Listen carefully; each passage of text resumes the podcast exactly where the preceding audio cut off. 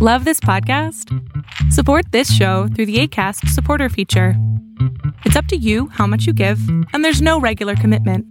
Just click the link in the show description to support now.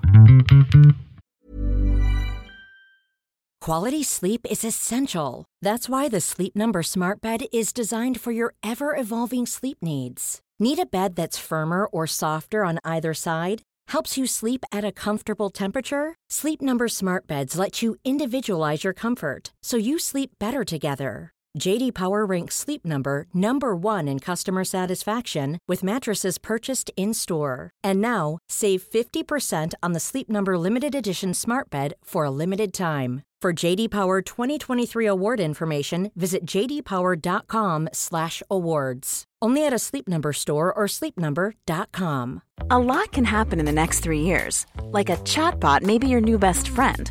But what won't change? Needing health insurance. United Healthcare TriTerm Medical Plans are available for these changing times. Underwritten by Golden Rule Insurance Company, they offer budget friendly, flexible coverage for people who are in between jobs or missed open enrollment. The plans last nearly three years in some states, with access to a nationwide network of doctors and hospitals. So, for whatever tomorrow brings, United Healthcare TriTerm Medical Plans may be for you. Learn more at uh1.com.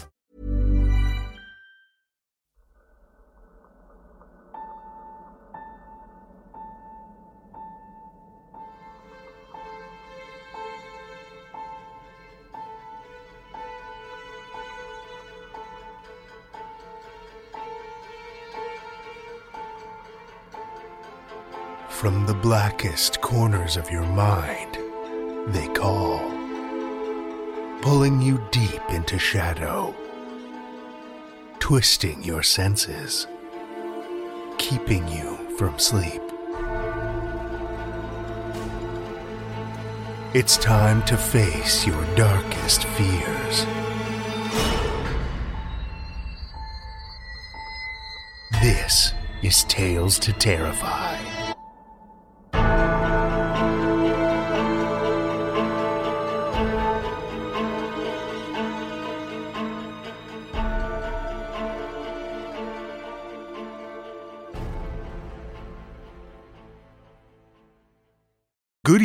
Children of the night, and welcome. We have another flashback for you this evening that takes us all the way back to episode 16, which aired on April 27th, 2012. This story was brought to my attention by one of our associate editors, Julia Zelman, who mentioned finding it particularly disturbing. And after listening back, I'm tempted to agree. But I think some of the themes that it contains themes of isolation, loneliness, a feeling trapped inside, and struggling with the concept of close human connection really seem particularly potent given the situation we're all in right now. I thought there was no better time to share this one with you, children of the night. So, without further ado, children of the night, listen with me to Christopher Fowler's The Eleventh Day.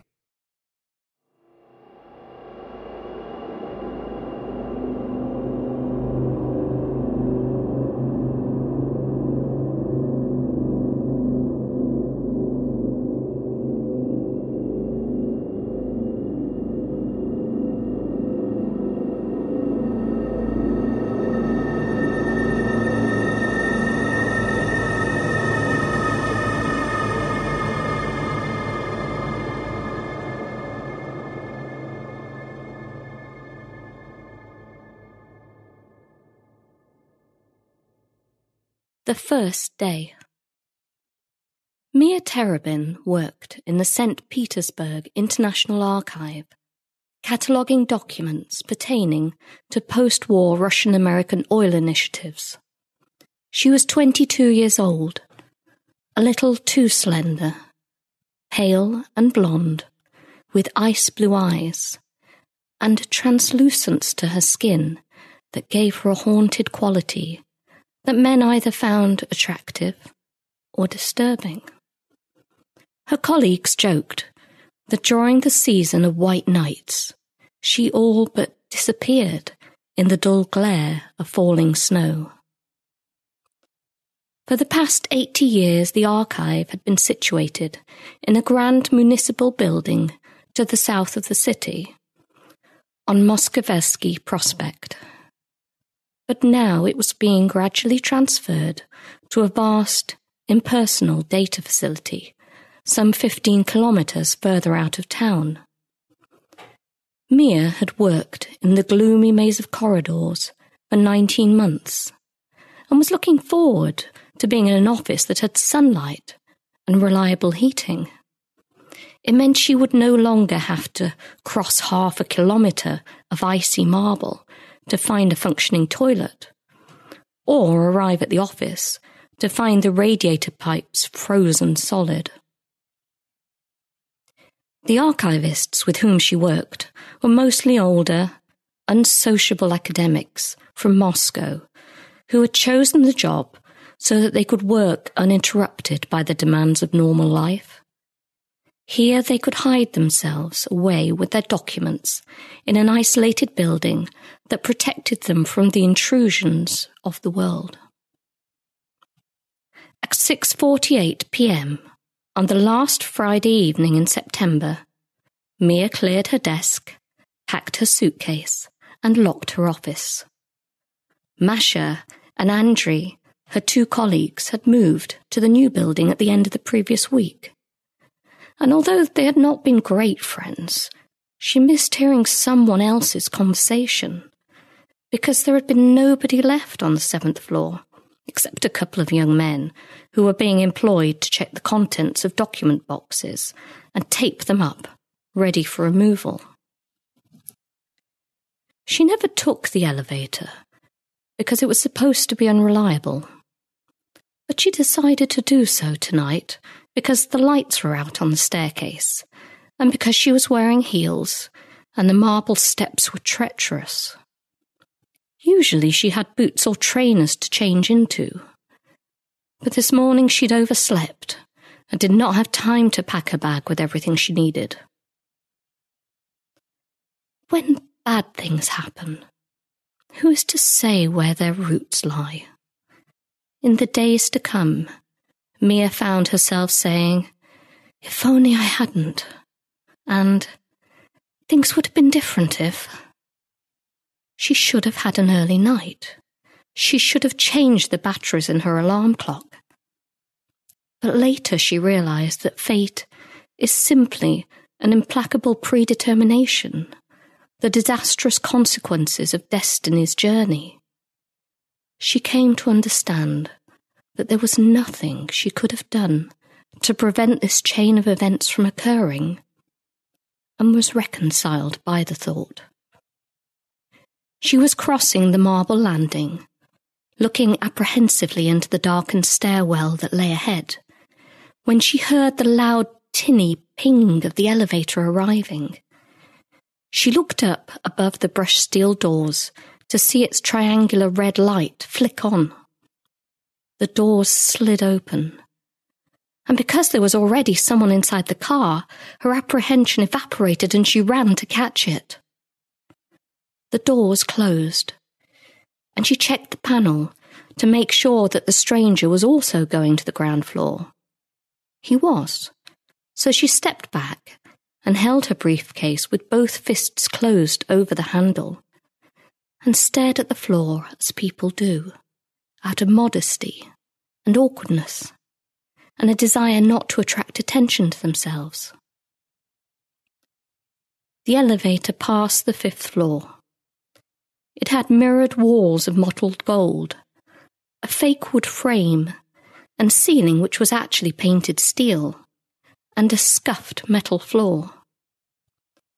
According to the sign on the wall, it could hold eight passengers and was equipped with an intercom in the event of emergency. She glanced into the mirror and caught sight of the other passenger. He was tall and slender, with a long, high cheekboned face, a strong nose, and eyes so deep set that from the side they just looked like holes in his head. His sleek black hair was cropped to a line above his ears.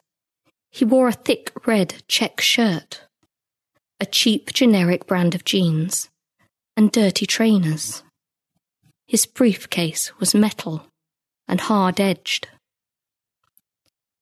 She looked back at her shoes, thinking she needed to save up some money and buy a new pair because these had scuffed toe caps, when the lift came to an abrupt halt between floors five and four. Mia's knees absorbed the brief buckle in gravity, and she righted herself. The lights flickered once, but remained on. What the hell? said the man.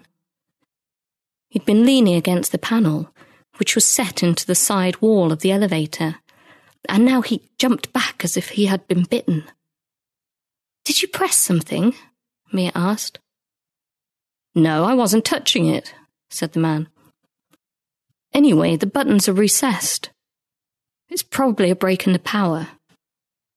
He pressed the ground floor button again and raised his head, listening. But nothing happened. That's not good.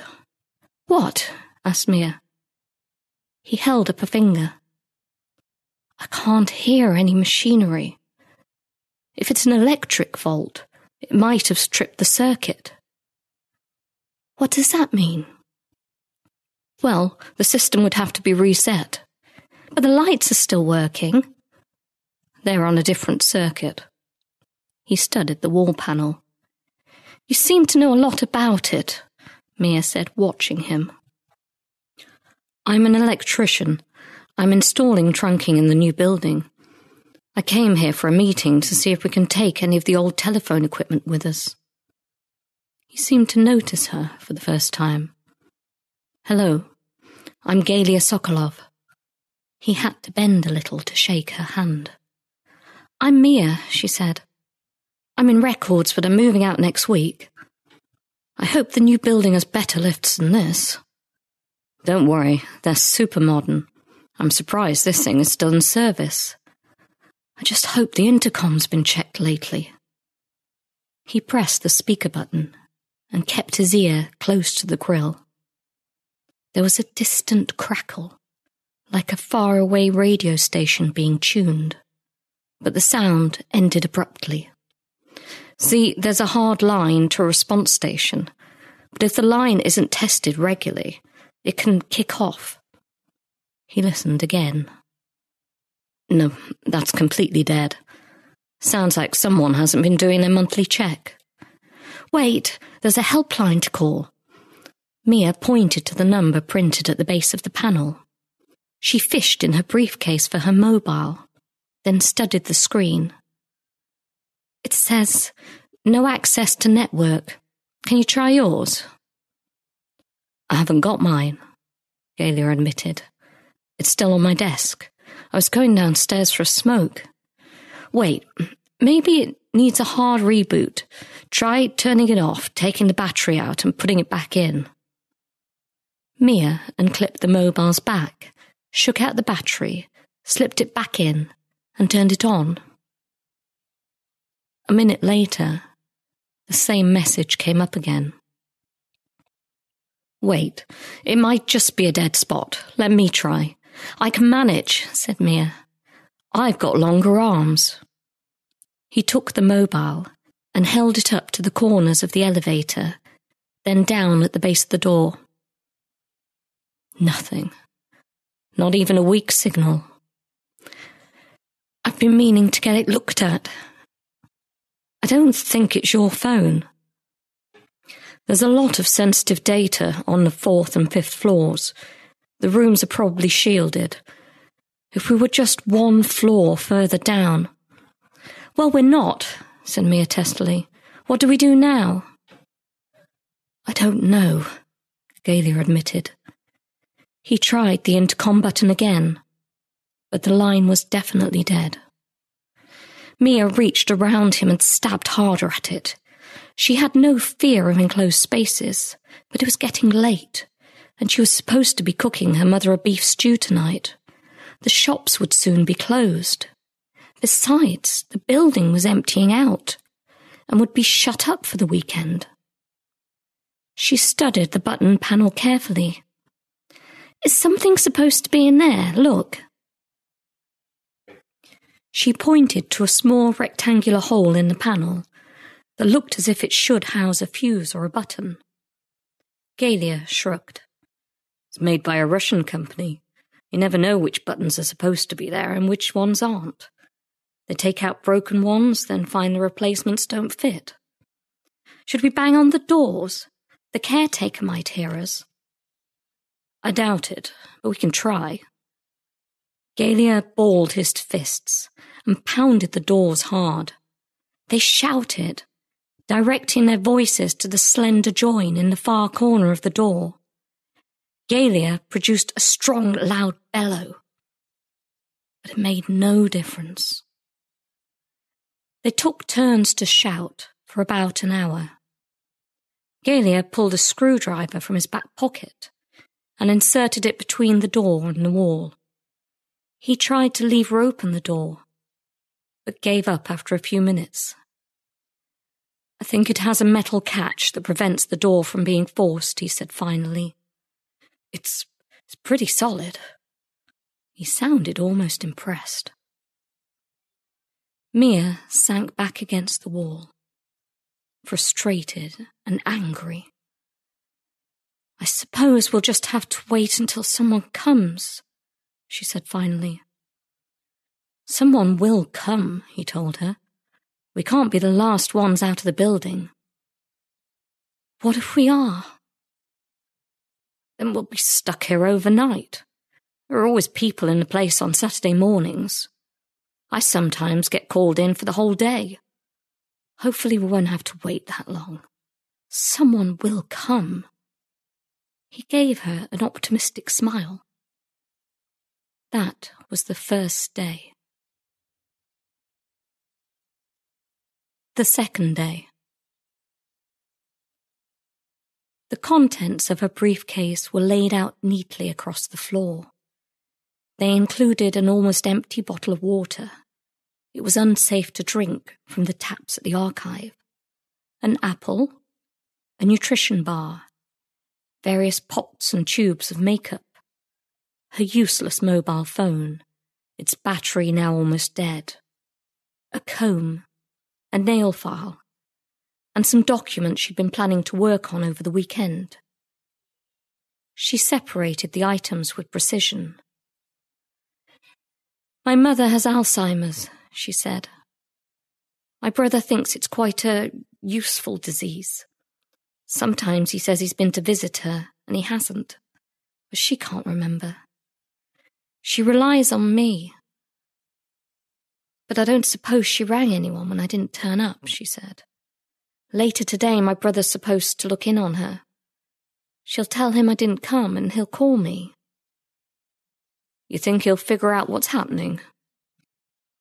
I don't know. He's not very smart. Probably not.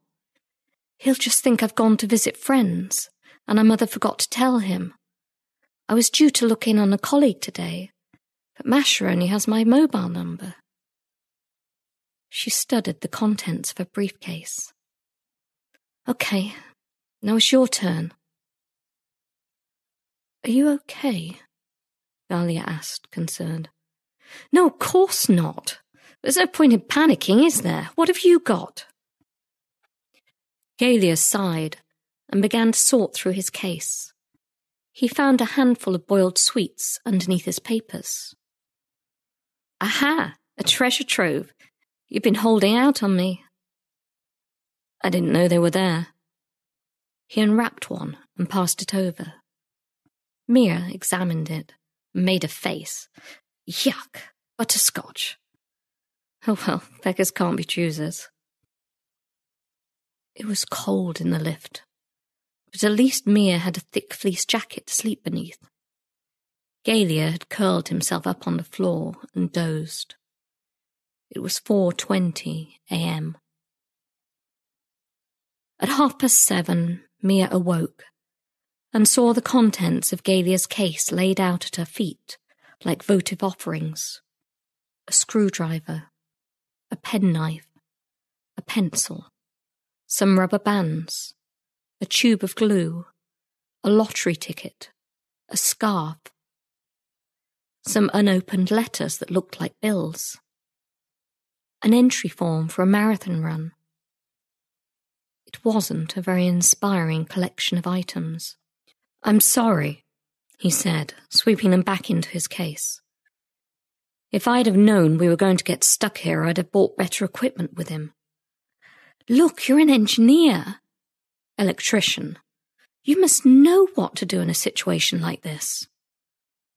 The lift is jammed because the brake shoes have come on, so there's no danger of us falling. They're programmed to spring out and lock into place if there's a power failure. But I think what happened here was a current surge that tripped the circuit breakers. The system is old. They probably have to be reset manually, and if there's no one around to do it, it doesn't get fixed. There's, there's another possibility. Maybe somebody forced the door on one of the other floors.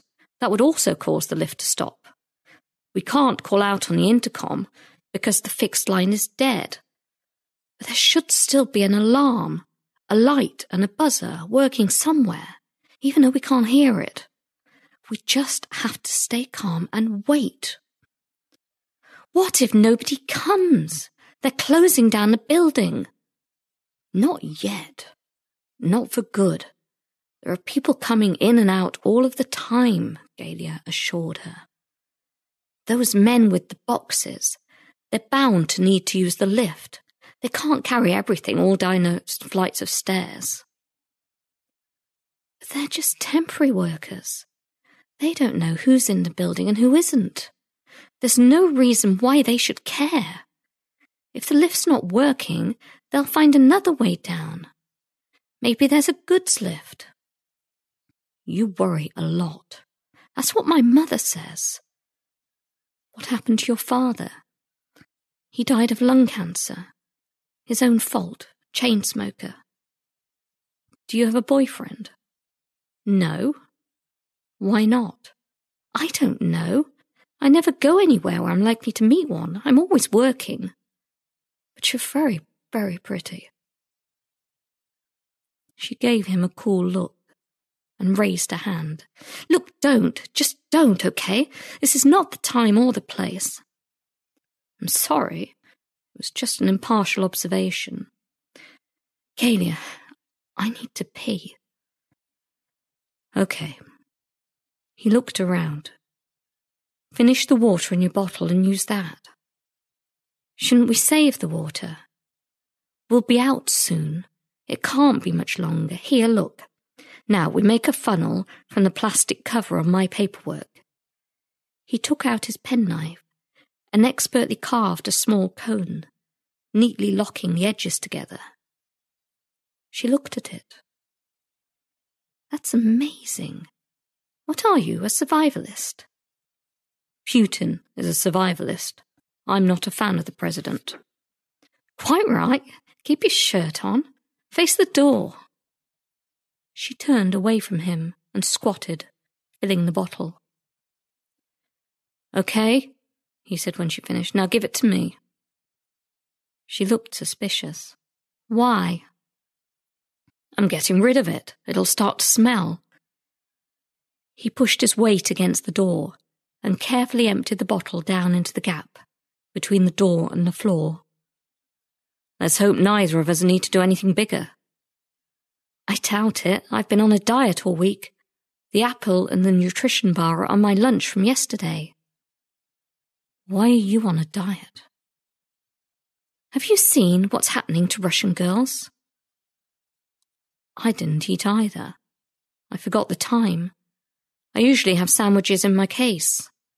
Try and get some sleep.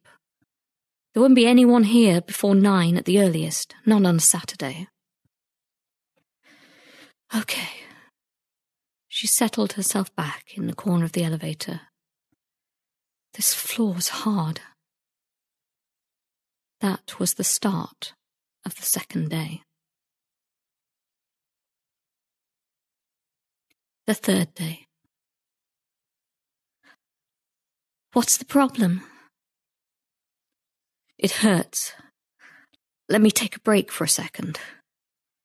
Galia dropped back down on his soles and rubbed his thighs. Okay, let's try again. He reached up onto tiptoe and fitted his screwdriver into the screw head carefully scraping at the layers of paint that covered it. Russian workmanship, he said through gritted teeth. They'd rather keep painting over it than bother to sand it once. The screwdriver skidded across the ceiling, hitting the neon light panel. Support my legs, will you? Mia had no desire to touch him. Her skin was coated in a layer of sweat. Her eyes were gritty. They had finished the apple and had agreed to eat the nutrition bar later. Neither of them expected anyone to show up on a Sunday, so they would have to hold out at least another 20 hours until the remaining members of the archive's workforce came into work on Monday. Got me?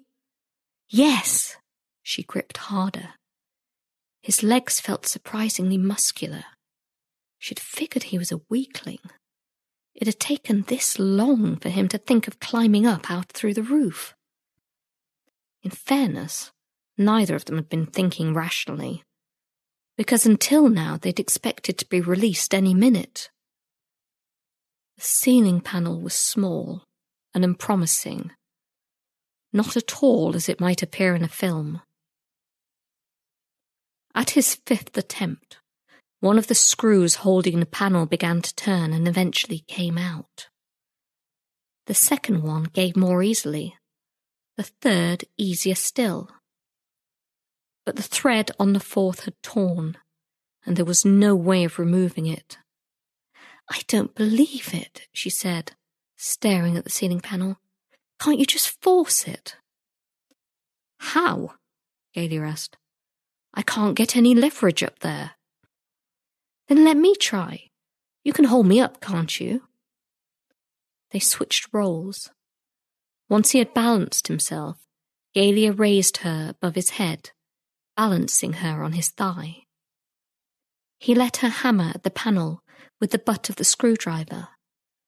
One half of it slowly lifted, but the metal was folding diagonally, raising only a triangle that was not large enough for a cat to climb through. It's no use, she said. I can't move it back any further. What can you see? Nothing. Just black and a bit of the wall. Wait. Lift me up a bit higher. She pushed her arm through the hole and felt something wet. A small amount of water was dripping into the shaft. There must be a leak somewhere above us. She cupped her hand and carefully brought it back through the hole. The water was iridescent with petrol contamination and looked grey in her hand. She touched her tongue to it. I don't think you should drink that, said Galia. We haven't got anything else. It's a bit brackish. Tastes like water, though. Take the lid off my facial cleanser and pass it up. He handed her the plastic lid and she pushed her arm through the space once more, waiting for the cup to fill. I heard about a cleaning woman in Samara who got stuck in a lift and survived for 30 days by drinking the water in her mop pail. He was exhausted from holding her so high and nearly dropped her. It was hard work and took several trips just to fill the little lid of her makeup case. I hope I don't get sick drinking this, he said, eyeing her doubtfully as he sipped from the container. So, how come you don't have a boyfriend? She rolled her eyes and dropped down into the corner, retreating behind her furry coat. I don't want to go into this, okay? Do you think we'll be on television when we get out? I don't know. I don't care. I just want to go home and see my mother. It's weird that no one's coming to look for us. They're not worried. You usually go missing? No, it's just. We, we don't check in with each other much. I take turns caring for my mother. That's part of the deal. What deal? My brother and I don't really get along, so we don't overlap our visits. She pulled the jacket tighter around her. Anyway, you're always asking me questions. What about you? You live here. I just moved here from St. Petersburg. I'm from Moscow. And before that, a small town you won't have heard of. Do you have family here? You mean, am I married? He shook his head, as if enjoying a private joke. No, I don't have family, here or in Moscow. My father died. Mother's family emigrated. There's nobody left. There's nothing to say. Mia knew how private Muscovites could be and did not press him for details. There was no point in trying. Getting personal information out of them was like tearing out fingernails. You're pretty good, he said. What do you mean? No tears, no screaming fits, no tantrums. I mean, this is a pretty nasty situation, and you've handled it very calmly. That's impressive. It doesn't mean I'm not having a very bad time. My back aches. I really need to walk around soon or I'll seize up. And I'm fighting the urge to scream. Could you try the door again with your penknife? I told you it won't work. The thing's a cheap knockoff. I'll only snap the blade. Just try it again for me. Galia opened out the longest blade of the imitation Swiss Army knife and inserted it into the narrow gap at the edge of the door. Gently leaning his weight against it, he pushed. After a minute, there was a crack, and he swore, snatching away his blooded hand. The blade clattered to the floor. Mia jumped to his side. What happened? The damn thing broke. I told you it would. He sucked at the heel of his hand. Show me? It's okay. He pulled away, dripping blood. She could tell by now that he hated to be touched.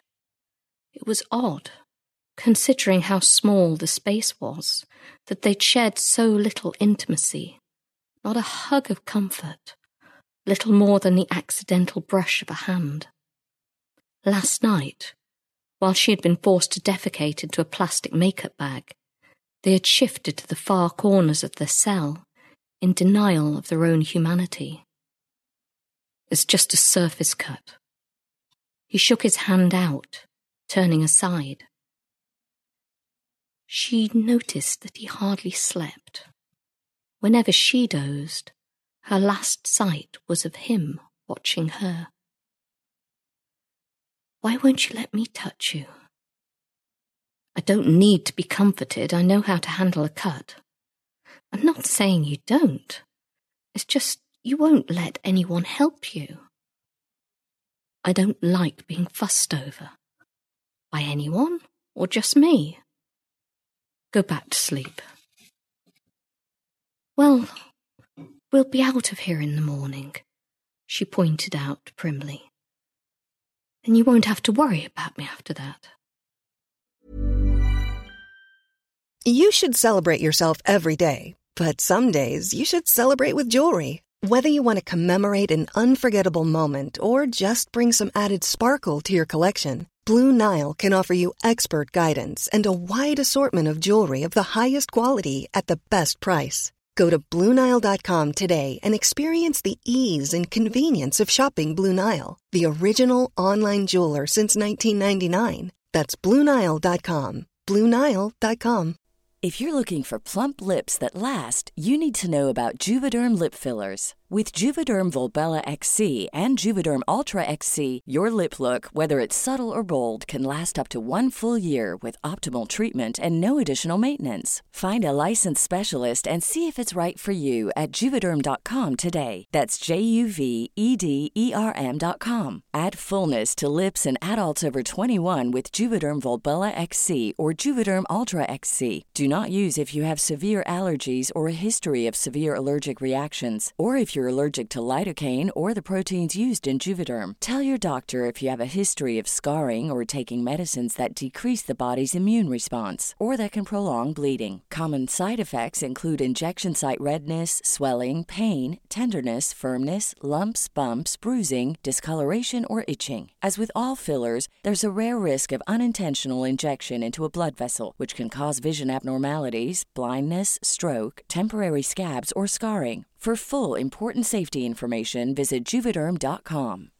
One size fits all seems like a good idea for clothes until you try them on. Same goes for healthcare. That's why United Healthcare offers flexible, budget friendly coverage for medical, vision, dental, and more. Learn more at uh1.com. The fourth day. Something had gone wrong. It was 10 a.m. There should have been people in the building by now, but they had not heard a sound, and it had become cold in the lift. The main boilers are in the basement, said Galia. It's always hot down there. I think they've been saving money by turning off the heat to the occupied floors. It's a stupid system. Why can't we hear anyone? Mia asked. Someone must have noticed by now that the lift is stuck. The fourth floor has been cleared. Maybe the fifth as well, I don't know. I never have to go there. Me neither. I don't see many people going in and out of the building, but I figure there has to be staff still working on other floors. Maybe not. Maybe they managed to clear the building on Friday, but even that shouldn't make a difference. There must still be people here, and everyone has to pass the elevator bank. I don't know, said Mia wearily. Nobody tells me anything. I'm just a junior. I can't shout any more. I have no voice left. It was true. Both of them were now speaking in hoarse whispers. She threw a desultory kick at the door, but as usually it barely registered the sound. Some things built by Russians were liable to fall to pieces overnight, and others were built to last a century.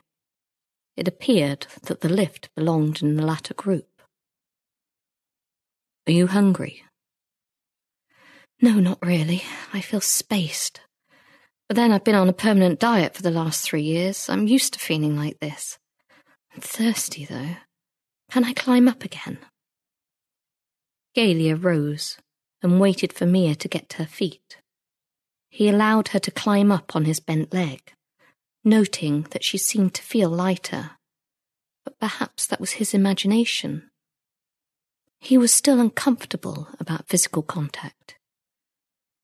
She reached through the bent panel with her cup and waited for water to drip. But none came. It stopped, she called down. Maybe the leak was fixed. Or maybe it only leaks when the heating system is turned on. The heat might expand the pipe joints and cause them to leak. She lowered herself back down. I can't believe you bought nothing to eat in that tool case. I didn't know this was going to happen. Try the intercom again. I've tried it a hundred times, Mia. She gave him an odd look. That's the first time you've used my name. Well, I like to get to know people first. He gave a small smile. She laughed. It felt good to laugh again. She had to fight to stop it from turning into tears. The fifth day. I think it stinks in here, she said, lolling her head to one side and looking at the plastic sack of shit in the corner. I mean, I can't smell anything, but it must stink, mustn't it? Like when they open astronauts' capsules. They say the smell is terrible. I don't know. My hair needs washing. After two weeks, your hair starts cleaning itself. Galia was idly rearranging the papers in his case. According to his watch, it was 4:45 p.m., but there was no sound of any activity from outside. They were still taking turns throughout the day to hammer on the door and yell for help, but their energy was fading. Mia looked unwell. Her skin was greasy and pale, and she seemed to be having trouble focusing her attention on anything for long. She stared from half shut eyes, in a muffled limbo land between sleep and wakefulness. Do you think your mother is okay? Do you think your brother went to see her? I hope so. He's kind of unreliable. So that's why he hasn't tried to find you. I, I don't know. Probably. He disappears every now and again with some girl he's met in the bar. Why hasn't anyone else come for you? I don't fucking know Galia okay, she shouted, her patience suddenly broken. We live in a world where people don't give a shit. Because my own mother doesn't even recognize me. If I'm honest, if I'm really honest, there's no one out there who cares if I live or die. No one. I'm sorry, he said, reaching out towards her. Don't touch me. Don't fucking touch me. All right, he said. All right. They sat in respective corners of their cell and listened to the silence in the shaft. Then they heard it the unmistakable sound of a woman in heels walking across marble, and a man's footsteps heavier, wider, very close. They were talking. Their conversation faded and grew in a fluctuating wavelength. Galia pressed his ear to the door. Mia tried to get to her feet, but had to be assisted. Help! We're in here! We're inside. Call someone, please help us. They kicked against the door with their heels, then listened. The voices and the footsteps had stopped. Were they looking at the elevator, trying to hear who was inside? They called and hammered and listened. But there was nothing more from beyond the steel walls. The silence was palpable and overpowering. What's wrong with people? she said, sliding slowly down the mirrored wall. What the hell is wrong with these people? The sixth day. My period should have started. That'll be nice, won't it? I have no tampons. Pity. There would have been something else we could have added to the pile in the corner. She nodded at the plastic bag of excrement. Your period can stop in times of stress, he said. I read that somewhere. Know a lot about women, don't you? she asked belligerently. When was the last time you went with a girl? Have you even had a girlfriend? He looked down at the floor between his knees. It's none of your business. Really? We've spent a lot of time together, and you ask plenty of questions about me, but you never talk about yourself, beyond the fact that you resented your mother remarrying and moving to France. Do you even like girls? Of course I do. His voice was barely a whisper. I love them. Well, I would have thought this was a perfect opportunity for you to get to know one really well. But all you do is stare at me. I've seen you watching me when I'm trying to sleep. I don't have anything to say, Men don't talk as much as women. So now you understand all women. I didn't know you were such an expert.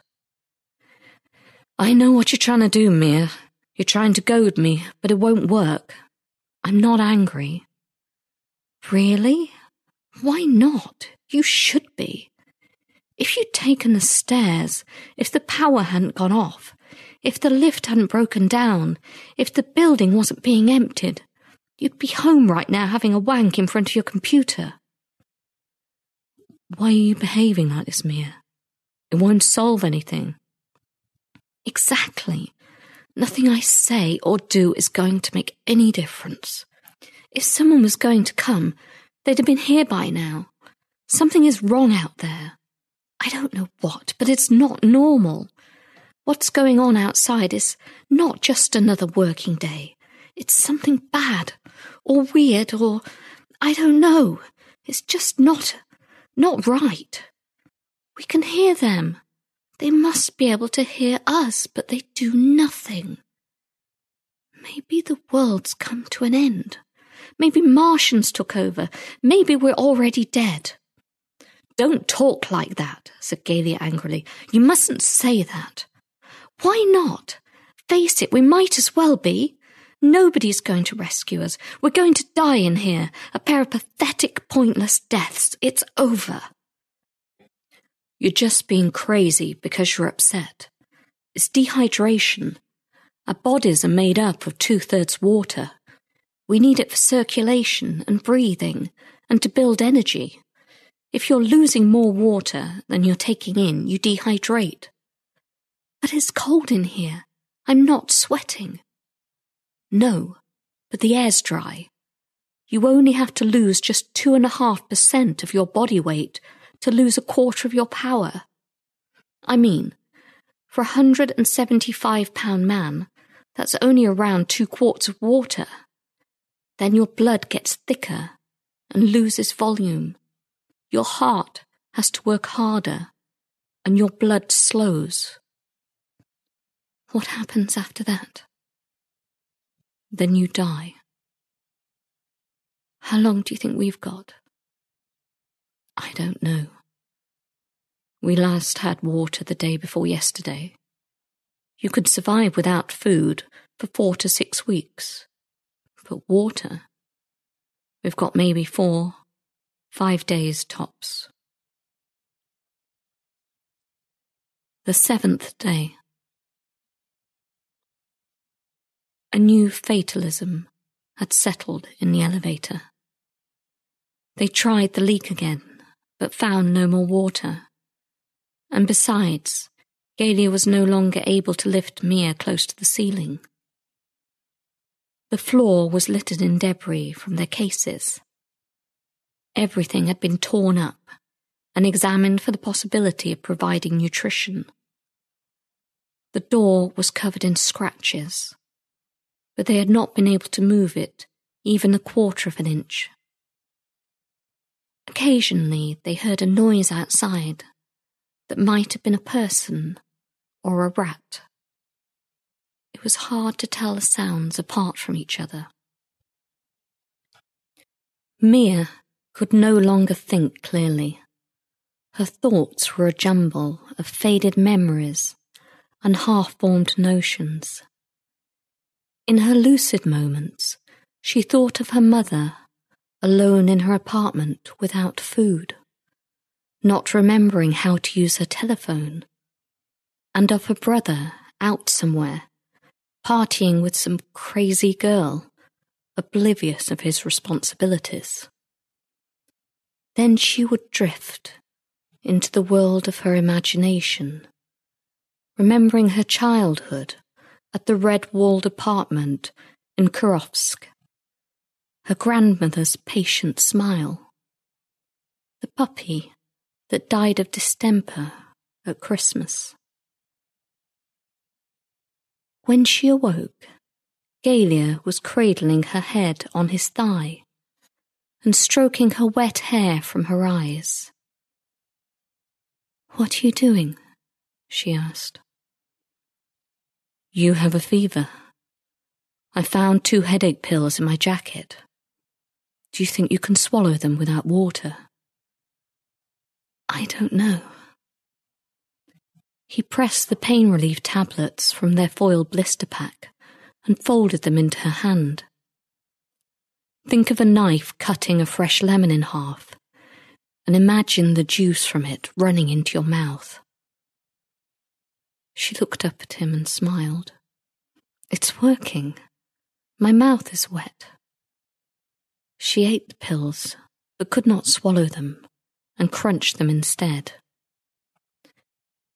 Tell me about your family, he said gently. Tell me about growing up. Tell me who you hope to fall in love with. She spoke in a faint whisper, but her thoughts did not hold for long, and soon she was asleep once more. The eighth day. It was late afternoon when they heard the laughter a woman screeching in what sounded like a helpless fit of hysterics. She had to be drunk. The noise was a burst of mundane life in their strange cocoon. Galia made a show of shouting, but knew by now there would be no response. In the last few days, they had heard several others walking and talking, but there had been no reaction to their hammering. Mia briefly opened her eyes at the sound, but vaporized into fitful sleep once more. Her skin had turned a strange shade of yellow grey, as if she was becoming bruised from within, and she looked even more translucent than usual, fading into her surroundings, sinking within the sweat drenched folds of her reeking clothes. Galia stared at his thinning reflection in the opposite wall, noting how they looked like a couple long familiar with each other. It was a peaceful image to hold in his mind as he allowed himself to fall asleep. The ninth day. The lassitude of their becalmed world deepened like a mantle of snow or dust, thick and museum silent, so viscous that it was virtually unbreathable. Galia reached out and pressed his fingertips against the mirrored wall, wondering if he might be able to pass through it now. For it felt as if some fundamental metaphysical change was occurring in the same way that the atoms of corpses eventually mingled with the wood of their coffins. He found a few crumbs of something, possibly brick dust, hopefully the remains of a wholemeal biscuit, in the insides of his jacket, and gently forced them between Mia's lips, trying to make her eat them, but they remained on the tip of her dry tongue. At some time in the course of that endless neon lit evening, Mia's fever broke, and she appeared a little healthier. The sweat dried on her brow, and she was able to sit up. She was too dry to speak, and Galia knew she needed water or she would die in the next few hours. Slowly and painfully, he rose and wedged himself in a corner of the lift, reaching up inch by inch until he could reach his fingertips through the panel. He retracted them in wonder. They were cold and wet. Mia, the water's back. I think I can get us some. But I'll need to stand on you to reach it. I can't. Everything hurts. Please, Galia, no. Ignoring her, he pushed a foot onto her back, jumped up, and reached the plastic cup through the panel until she cried and sharply rolled away from him, causing him to fall with the cup, spilling the precious droplets. You idiot, he rasped. I can get you some water. You can last out longer. What's the point? she croaked back. No one is coming. Why should I bother to try lasting for a few more hours? Because it's not over yet, he answered. It doesn't end like this. The tenth day. They lay together like old lovers. Galia pulled himself up and stared back at the smeared mirror. Mia was curled over him, with her arm around his waist. They looked posed, as if they were having a portrait painted. He listened to her soft, shallow breath, and then at the distant thumping on a floor somewhere above them. With infinite patience and care, he arranged her hair back over her ears and forehead and adjusted the coat that was her bed so that she looked like any normal girl asleep in her partner's arms. Even though her eyes were sunken and her lips were the colour of paper, she was beautiful. After a few minutes, her eyes opened slowly, and she saw him. She managed a faint smile. Hello, you. Hello. You're always there. Yes, always here. I was dreaming of fruit, fruit and chocolate. The chocolate was so real I could smell it and there was a great lake of fresh water. That sounds like a nice dream. Maybe we always dream about things as they should be, you know, in an ideal world. I don't know. I've had too many nightmares in my life. Your life wasn't good. Is that why you don't talk about it? My life has been as bad as some very bad dreams. But that's what nightmares are for. They prepare you for the world. I'm sorry. Don't be. I'm sorry you won't get a chance to put it right, to enjoy the good part. You think every life has a good part? It must do. Otherwise, why are we here? She snuggled into his bony waist, enjoying this oasis of lucidity. There must be a part which makes you feel this is why you're alive. I hope you're right. I would like to feel for a moment that everything was perfect. We're all selfish. I know that. We want gra- She stopped to cough. He tried to calm her, but she wanted to talk. Gra- gratification. Pleasure. That's human nature. It doesn't make us bad. But we must give as much pleasure as we want to receive in return. Don't you think that? Yes, I suppose I do. Good. She was happy that the matter seemed settled. There was no point now in talking of escape, or rescue, or survival. They had reached a calm plateau, where a purity of thought passed easily between them. I only wish.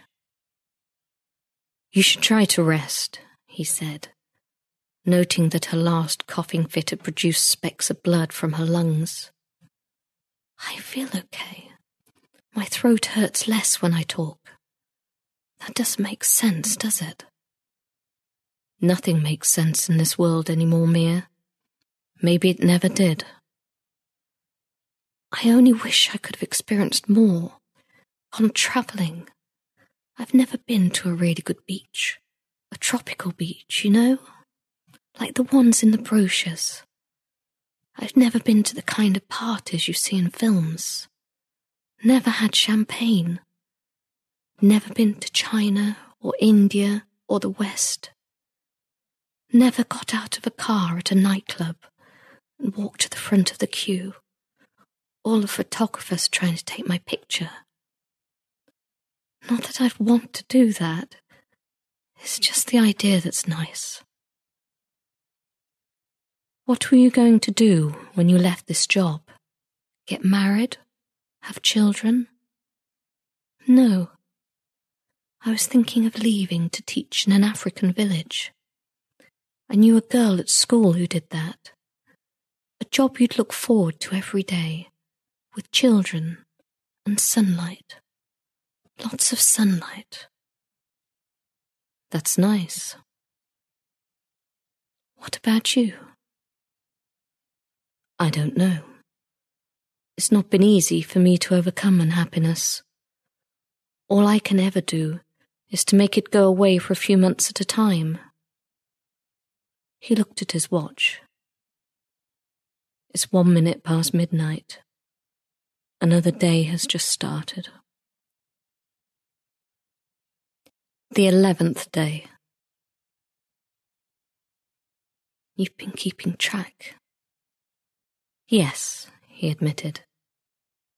Can I ask you again? Go on then. She held his gaze in the mirror and nodded permission. Why didn't you find a boyfriend? Because I never met anyone who deserved me. Do you think you could ever have fallen in love with me? She thought for a while, and it seemed that she drifted back into sleep. But her eyes slowly opened once more. I think I'm in love with you now, she said. And there it was, the simplicity of the admission, without irony, kindness, or dishonesty, stripped of any other meaning a calm and perfect statement of love that appeared like a boat on a flat, still sea. The boat held hope. And I am in love with you. His eyes held hers. I have always loved you. There was nothing else either of them needed to say any more. He watched her unchanging face as she fell asleep, with his image imprinted upon her retinas, and remained quite still as her breathing became shallower until it was imperceptible, and the minutes turned to hours, and her coma deepened, and the day ticked silently away slowing to ever tinier proportions of the clock. And he knew she'd finally passed across the threshold of death. He checked his watch. 7:45 p.m. The building was empty once again. He set her body gently on the floor and tucked collar of her coat around her neck, wanting her to be comfortable and beautiful now more than ever. He had difficulty rising to his feet. He dug into his tool case and found the red plastic rectangle and carefully reinserted it into the hole in the lift's control panel. Then he pressed the ground floor button. He heard the machinery and cables moving above him. The elevator started up and descended to the ground floor. He cleared the detritus from the lift and picked up the chocolate bar wrappers that had fallen from his pocket. When the door opened, he removed the taped signs that said, elevator maintenance in operation for two weeks and put them in his case. He was tired and thirsty, but it had been a moving and truly wonderful experience. He had experienced the most perfect form of love. Flooded with an overwhelming sense of satisfaction, he made his way towards the exit and the outside world.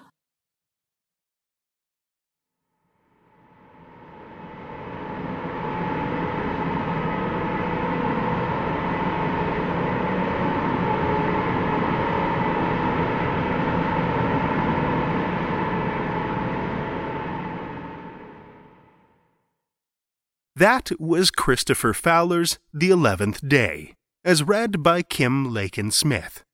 If you'd like more details about this episode, or you'd like to hear it in context, I've posted a link to the full episode in the show notes. And until next time, children of the night, stay safe and be kind to one another.